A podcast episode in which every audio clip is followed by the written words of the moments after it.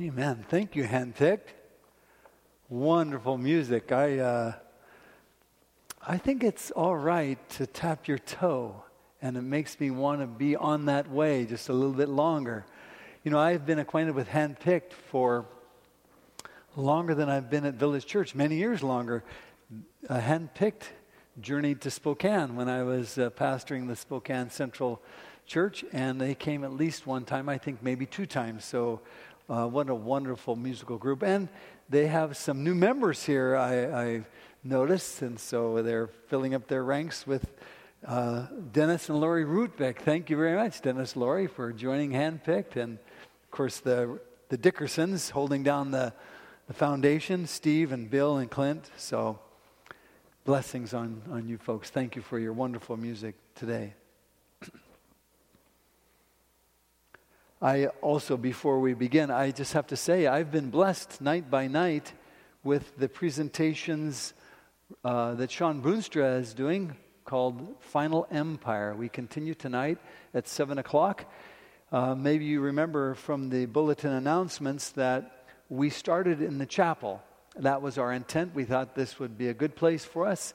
We'll fill it well and uh, have a nice uh, uh, venue for this meeting? Well, it turned out that we had way too many people for the chapel. So the first night we had to move into the sanctuary at about 150 people. Last night we had about 180 or 90. And I'm sure that tonight will there'll be a, a good group that will be wanting to learn the, the uh, amazing story of, of how God is working through history um, in this world. So, Shawn Boonstra Come out tonight. Uh, bring a friend and uh, worship our Lord and see what amazing things He's doing in preparation for Jesus' return. Let's pause for a minute now before we start our, our uh, study together. Father in heaven, I pray that you'll speak to us through your word as we open it, as we consider your instruction, your, your good news to us. Bless us through the ministry of your mighty angels through the ministry of your Spirit that works within, by your mighty power that's working in and through us. We pray and thank you in Jesus' name. Amen. Well, you know that fire de- departments deal with emergencies. So does God. Fire departments use ladders. So does God.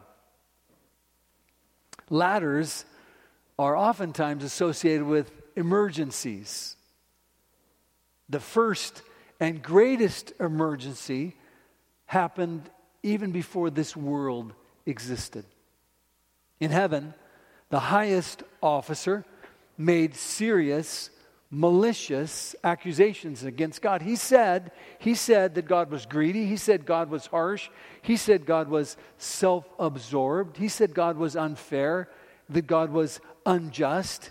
And it was also so bizarre, so unfair, so unfounded. But somehow, somehow, it gained traction among a few, quite a few.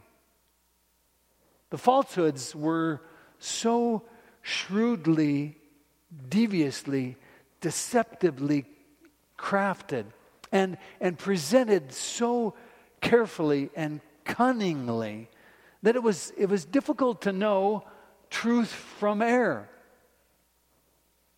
Then Adam and Eve got sucked into the storm.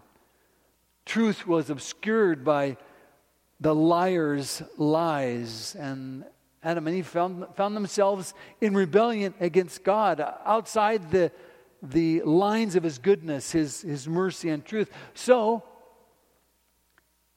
God sent a ladder. Jesus was God's rescue ladder. He came. He came to refute the charges that had been uh, labeled against God's character. He came to demonstrate the truth of God's love for us, the depth of His love for us, and He came to provide a way of escape, an escape route. This ladder, this ladder alone could rescue us from the consuming fire. But the, the methods of firefighters And the methods of God are vastly different. Firefighters often use force in order to rescue. Excuse me.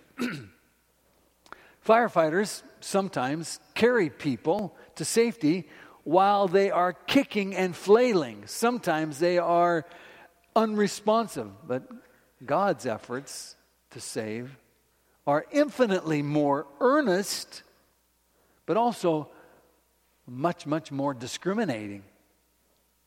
Isaiah said it so carefully and so beautifully. He said this We all, like sheep, have gone astray. Each one of us t- has turned to his own way, her own way, and the Lord has laid on him, Jesus Christ, the iniquity of us all. We are all failures at living well, every one of us, no matter how well you do it without God. Our hearts are really, truly a battlefield of good wishes and evil tendencies. That is the human heart.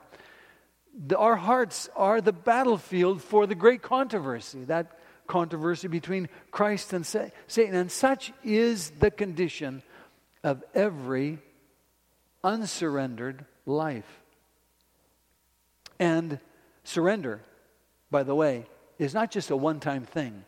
Surrender is a daily, moment by moment need for me. Often, unfortunately, I think I've surrendered, but I have a long way to go. There have been times, I'm sorry to say, uh, that someone who is very special to me, someone who is so special, I mean, we've been together for, well, this spring, for decades. And that someone, when I am right in the middle of my the process of surrender is called daily devotions. Right in right then, when I'm right in the middle of that, that someone special asks me for something that somehow bothers me. It riles me. And I right in the middle of surrendering to God, I say, Can't you see I'm surrendering to God? I don't really say that, but that thought has gone through my mind. You know, it's, it's impossible for me, impossible for me of myself to escape from this pit. My heart is evil. I cannot change my heart. I can get all the degrees, I can get all the certificates, I can enter and learn from the best schools, have the best instructors. I can be hyper vigilant with my willpower. I can do it as if it's my willpower is on steroids. I can carefully orchestrate an environment that is very helpful. But you know, I can add all those things together.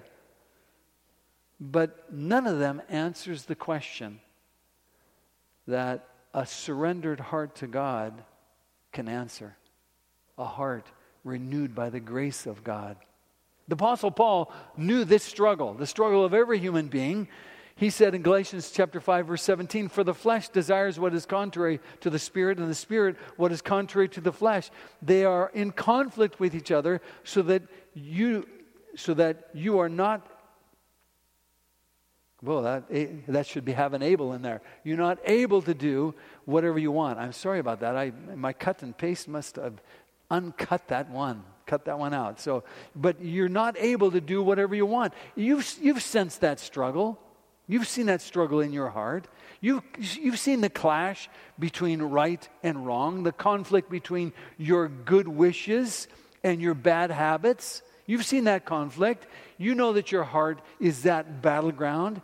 And you know, you've known the despair that can come with the failure to live up to your high ideals. You felt the inner reproach. You felt the hopelessness. You felt your, your need for goodness. Paul felt it too. The Apostle Paul in Romans chapter 7, verse 18 and 19 said, For I have the desire to do what is good, but I cannot carry it out. For I do not do the good I want to do, but the evil I do not want to do, this I keep on doing. Have you felt that? Have you done that? Have you been there? But you know what? What sounds like despair and defeat is actually the starting point. Starting point. Because human impossibility, human impossibility is the foundation for human freedom. It's a launching pad for, for Christian growth. Human impossibility. My heart is evil and I cannot change it. Yeah, I can massage it. I can, I can go through this, this struggle with, with doing things right. But unless there is a hard surrender, unless there is a giving up of my will, unless there is a giving up of my ways to the will and ways of God, unless that happens, unless there is a, a daily dying to the spirit of selfishness and self centeredness, unless the basic core of my being is surrendered to God, it remains distant, discordant to the chords of heaven. That's the truth. And it's not as though God is arbitrary about his ways. It's that his ways are only and always unconditional love, eternal truth, impartial justice, absolute mercy, unbounding grace. But my ways aren't that way. No matter how good I try, my ways are not that way. I might produce a good show on occasion, but I never have a perfect heart. That's the truth. Jeremiah said it this way Jeremiah 17, verse 9 The heart is deceitful above all things and beyond cure. Who can understand it? And Paul, again in Romans chapter 8, verse 7 For the sinful nature is always hostile to God. It never did obey God's law, and it never will. That's from the New Living Translation. I like the way it says it, just ruthlessly. That's the case. The core of my being is indelibly bent toward self centeredness, toward wrong, toward evil. But here's the truth I don't give up at this point because this is the starting point. This is the first step toward God. Instead of following my own personal inclinations, I choose God's will. However, contrary that may be to my nature. Paul said it this way I die daily. I die daily. And I think the book Steps to Christ in chapter number two says it beautifully. Education, culture, the exercise of the will, human effort, all have their power, proper sphere. But here they are power, powerless. Where? They may produce an outward correctness of behavior, but they cannot change the heart. They cannot purify the springs of life. There must be a, a power working from within, a new life from above before men can be changed from sin to holiness. That power is Christ. His grace alone can, like, can quicken the lifeless faculties of the soul and attract it to God to, to holiness, to Christ. That, my friends, is good news. That's why, that's why this place, the place of utter helplessness, is a place of beginning. Jesus, talking to Nicodemus, said it this way Very truly, I tell you, no one can see the kingdom of God unless they are born again. Born again. This born again that Jesus talks about isn't something that we do by human effort. It's not something that, that, that is like starting over in life, being born again from the womb at 30, 40, 50, 60, 70, 80. It's not that. It's, it's impossible to, to restart this birth process, to repeat that whole thing. Jesus is talking not about physical birth, he's talking about spiritual birth. He's talking about making him your Lord and your Savior. He's talking about putting God in command at the center of your life. He's talking about doing God's will instead of your will. He's talking about following His way so it becomes your way. That's what Jesus is talking about. You know, this is the second week. We're in a 13 part series here at Village Church. We're calling it Steps to Christ, Doing Life with Jesus. And our goal here over the next weeks and months will be to outline steps, talk about practices, habits, uh, efforts that, that bring us closer to God so that we are walking with Him, receiving His grace, empowered by His strength for a God honoring life. That's what we want to do in 2020. And so we're giving ourselves to this. Last week we talked about the foundation.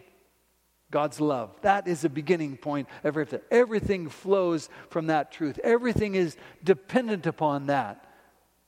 God's love. This week, this week is the first step for you and me. The first step. And it's simply my need, your need. That's it.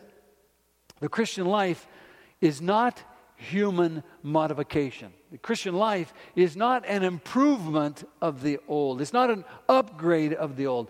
Christianity is transformation, a transformation of our nature. Christianity is a death to my old ways, to my old self, and a total unconditional surrender to God. That's what it is. Christianity is not something you do for God. Christianity is something God does for you. That's what it is. Now, you may not be able to trace back to the very day or the exact time and place where the gentle, unseen breeze of God's Spirit wafted through your being and you accepted Him and said you wanted to be His follower. But Though you may not be able to identify that exact time, the effect of His Spirit on your life is unmistakable. Like the power of the unseen wind, God is working little by little, surrender by surrender, submission by sur- submission, yes by yes. Even, even in unconscious ways, impressions are being made that draw you to Him unless you resist. It's not enough. It's not enough to admire God. It's not enough to say, My, isn't He good? Isn't He wonderful? It isn't enough to acknowledge that He is wise. It isn't enough to say He's just in everything He does. The Apostle Paul was all about that. And his life was one of constant conflict with himself. Paul knew that God was good. Paul knew that the law was just. He said in Romans 7:12, "The law is holy, the commandment holy, righteous and good." All his years of education and training, yes, Paul knew the integrity of God's ways, but he also came to a point where he clearly saw the despair of his own being. He saw the discontent between his ambitions and the ways of God. He knew that there were times when anger controlled him. He knew that there was times when lust infected him. There were times he knew when bitterness clouded his mind. And every day he knew that there was that, that conflict between his will and his desires and God's will and, and God's ways. Every day he could see that yawning cavern between his ways and God's, and he knew that there was something, something that had to be done beyond what he could do, beyond his own effort to bridge. He couldn't do it. It wasn't a matter of doing better, it was a matter of personal surrender.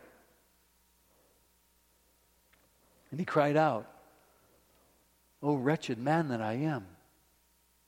Wretched man that I am! Who will rescue me from this body that is subject to death? There was only one cry that could answer that Jesus Christ, the Lamb of God, who takes away the sin of the world. That is the answer. Now, I have to say, I can hardly hope to do better than the Apostle Paul. he was really good at, at being good and right and just.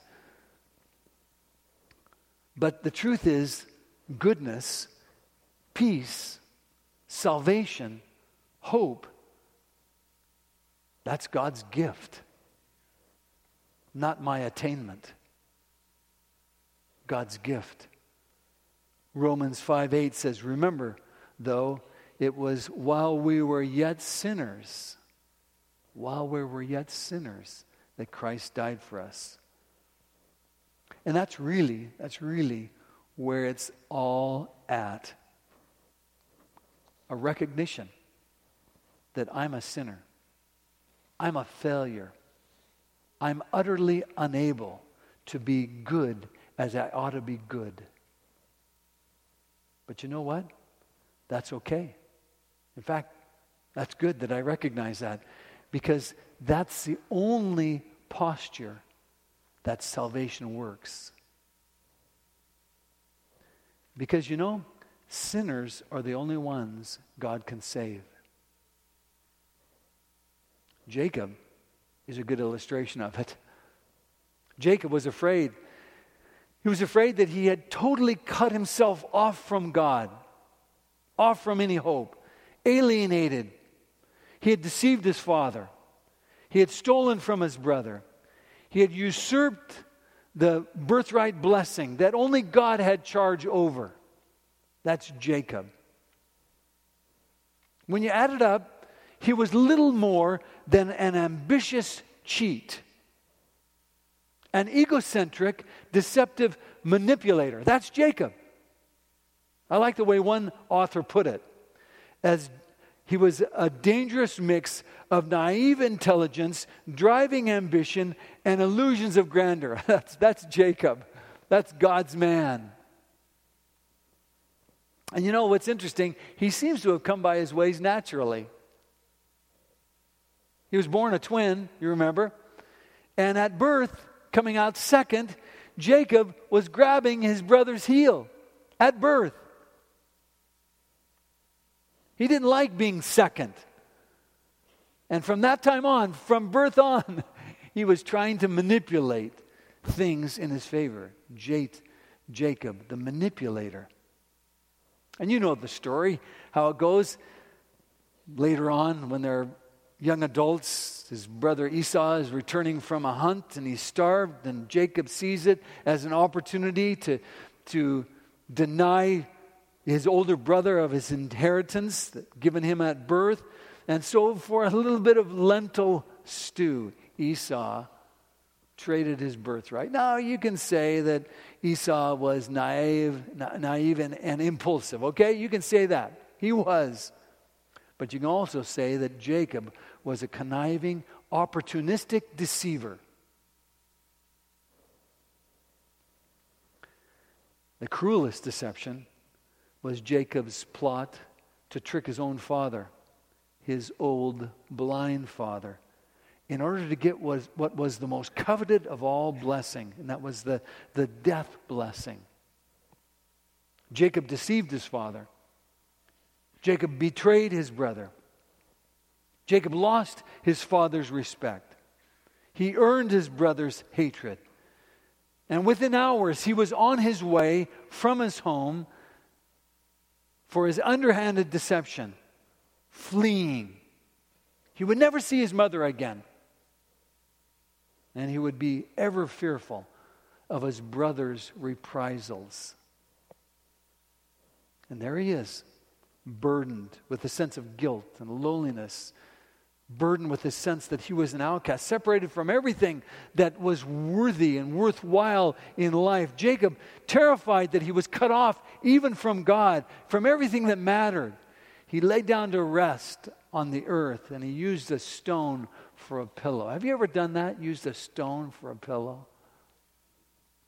I never have. And I can't imagine doing it. But Jacob did. And he had a dream with that head on a pillow. No wonder he had a dream with his head on that rock, I would say, maybe. But, but anyway, he, in his dream, he saw a ladder stretched from where he was on earth all the way to the, where, the, the place where God was in heaven. And on that ladder, he saw in his dream angels scurrying up and down, up and down that ladder on errands for God, for God's work. And that ramp, that ladder led right to the very place where God was, where Jacob saw God standing. And God had a message for this man, this Jacob, a message of hope and healing for, for who? A conniving, deceitful, guilty sinner. Look at God's message to Jacob. Genesis 28 13. I am the Lord, the God of your father Abraham, and the God of Isaac. I will give you and your descendants the land on which you are lying. Your descendants will be like the dust of the earth. You'll spread out to the west and to the east, to the north and to the south. All the peoples on earth will be blessed through you and your offspring. He's talking to Jacob, the deceiver. He's talking to Jacob, the cheat. He says to him, I am with you and I'll watch over you wherever you go and I'll bring you back to this land. I'll not leave you until I've done what I have promised to you. He's talking to Jacob, this guy that's running for his life. What an amazing, what a gracious, what a, what a generous prom- promise for a man who had just cheated his brother, lied to his father, and squandered his future. Jacob. When Jacob saw that ladder, he knew exactly what it meant. It meant there was hope. And that's what he needed. He needed a lifeline. That's what we all need. Jacob's deceit and underhandedness had earned him banishment from his family. Jacob deserved nothing from God. He deserved, deserved not a single particle of this promise, except that God was pursuing him. God was pursuing him. God has been called the divine lover. And he was looking for someone through whom he could carry his promise that he made to Jacob's dad and his grandpa. He needed somebody. And it was Jacob. I can't help but say that that's exactly where I am. That's exactly where you are. I don't need to know anything about you, but that's where you are. Because Jacob is the human race. Jacob is every one of us. Every one of us have details of our life that are sordid. We're desperate. We're conniving. We're deceitful. We're lost. We are without hope. But across that chasm between us and God, God puts a ladder. Jesus Christ. Jesus Christ. There's a bridge. It was an emergency. God provides that ladder to span the gulf between earth and heaven, between us, me, and God, you and God. Jesus is our stairway. Jesus is our stairway. There's no other. There's no other. His merits, His goodness, His divinity, His sacrifice, His atonement bridged that gap. Whenever, wherever, whoever uses a stone for a pillow, if you know what I mean, a stone for a pillow, whenever a human being, man or woman, boy or girl, opens their heart and cries out to God for help in desperation, whenever Christ connects weakness and helplessness with infinite power. He connects us with God, our only source of help, our only hope for anyone and everyone in this desperate, fallen human race. Now, I just have to say, at the moment of that dream, Jacob was a rascal. Just a rascal. And he was also decades from his wrestling match with God when he would make peace with God. He was decades from that time. You know the time when that time of full surrender that left Jacob with a limp because of his wrestling with God, the one source of help. He had a forever limp. But when Jacob woke up from this dream, he was far from perfect. He was a schemer. He had foibles that would curl your hair.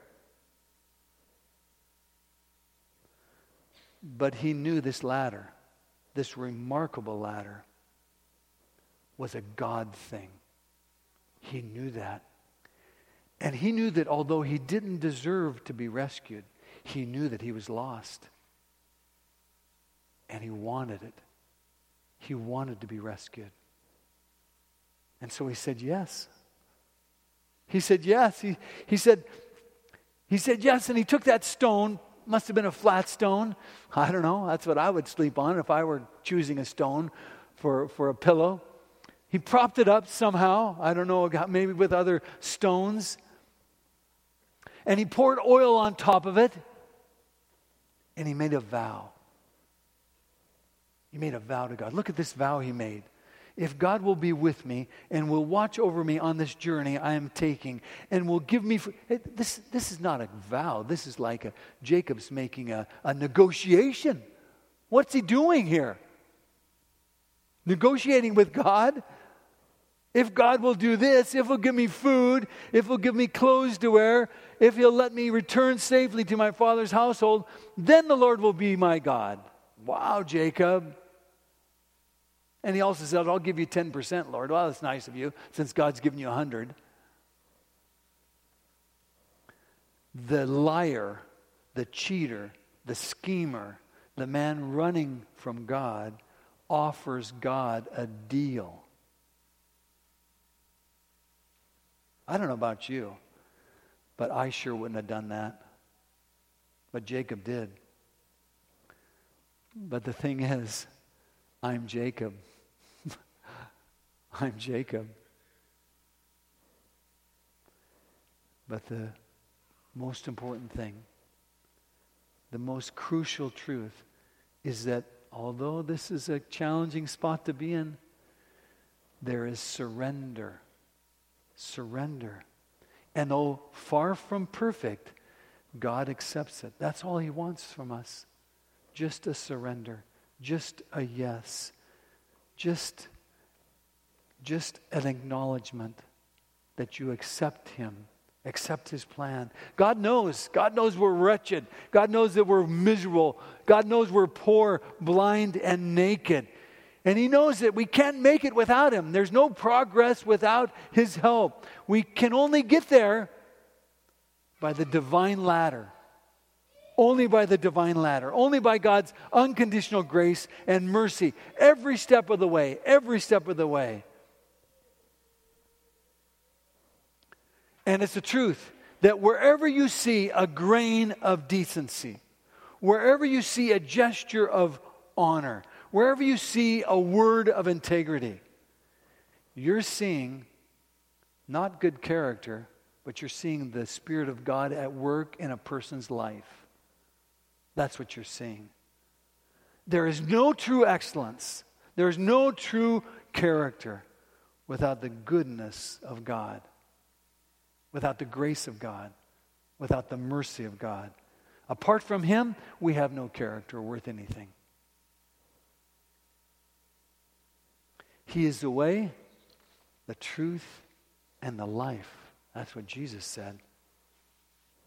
And that mystic dream that Jacob saw, that ladder going from earth to heaven, is Jesus Christ. He is the only one who can save. He is the only medium of communication between heaven, God, and humanity. You remember Jesus' first conversation with Nathanael before, when he was actually inviting him to be a, a follower, a student. And he used this story of Jacob's ladder as a picture of his work. He said to Nathan, Nathanael, sorry, John 1 51, Very truly I tell you, you will see heaven open and the angels of God ascending and descending on a ladder. No.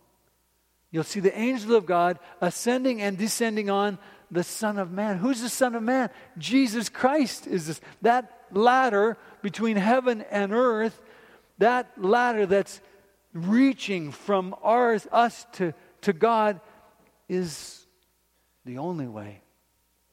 God's heart yearns for you with a love stronger than death. I love the way Steps to Christ says it in verse 21. I mean, chapter in, on page 21. In giving up his son, he has poured out to us all heaven in one gift. Boy, that's, that's a statement worth, worth thinking about. In giving us his son, He's poured out all of heaven in one gift. Jesus' life for you, His death for you, His intercession for you. God the Father working above and through and with everything for you. The Spirit's indwelling and empowering and enabling in you. The unceasing work of the, the angel messengers of grace for you. All of those things are for us in Jesus Christ all to save you, all to heal you, all to help you and me. God's answer to our emergency is a ladder Jesus Christ.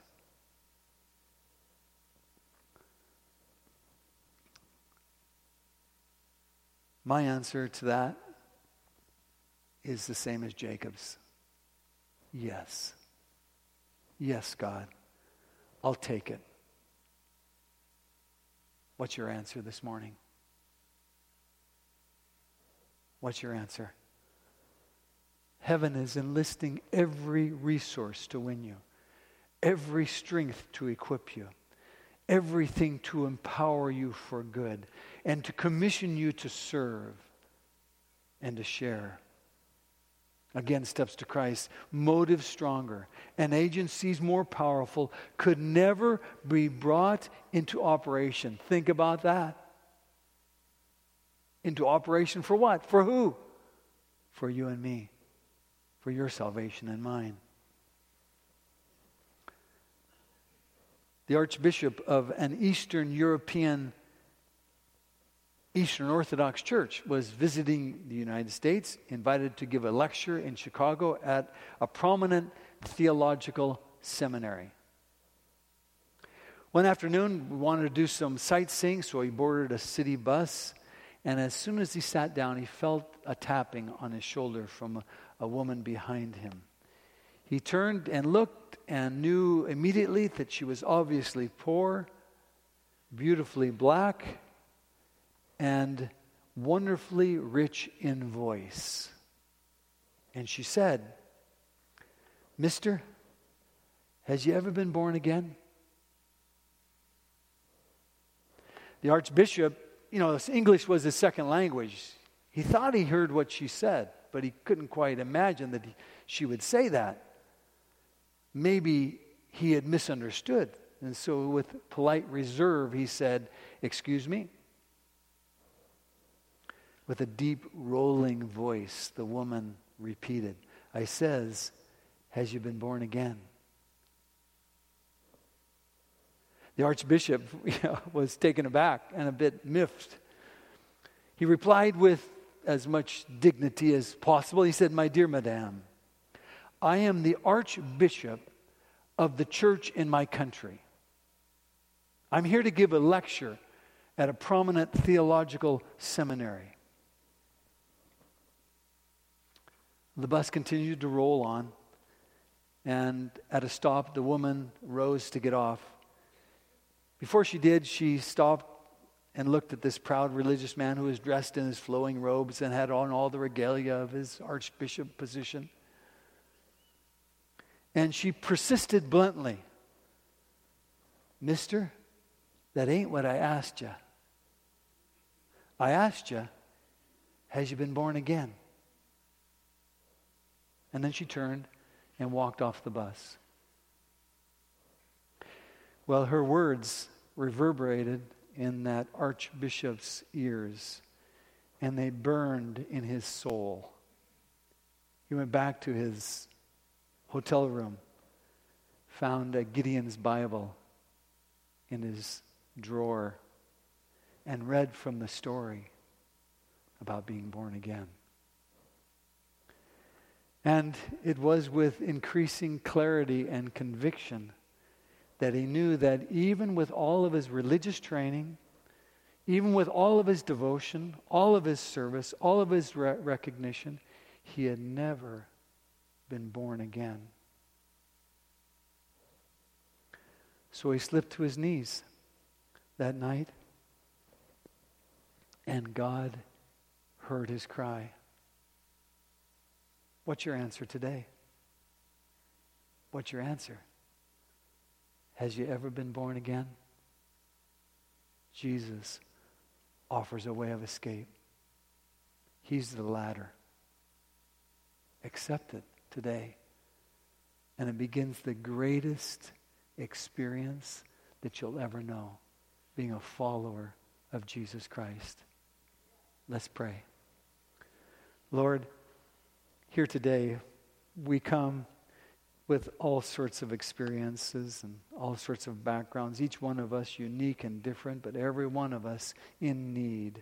No matter who we are, no matter what we've done, no matter what we've accomplished, we all are in need.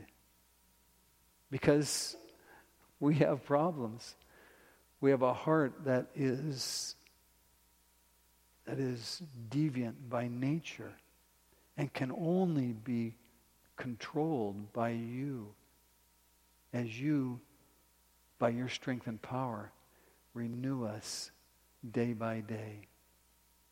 Lord, so this morning, we here at Village Church and those of us who are watching either by Blue Mountain TV or live streaming, we're, we're hearing your voice speaking to us, and you're saying to us, Here's the ladder. You're in an emergency. Take hold. And we today, we today are saying, Yes, Jesus. Yes. We accept. We accept your salvation, your grace, your mercy in Jesus Christ. We turn our will over to your will. We give you control of our lives. Yes, we'll have to do that every day, many times a day for the rest of our lives, but that's what we're doing. We're turning control over to you. You are our Lord. You're our Savior. You're the only one that can bridge the gap between us and heaven, between us and the life that we want to live a life of integrity and peace and joy and justice and honor. You give that to us by your strength and grace daily.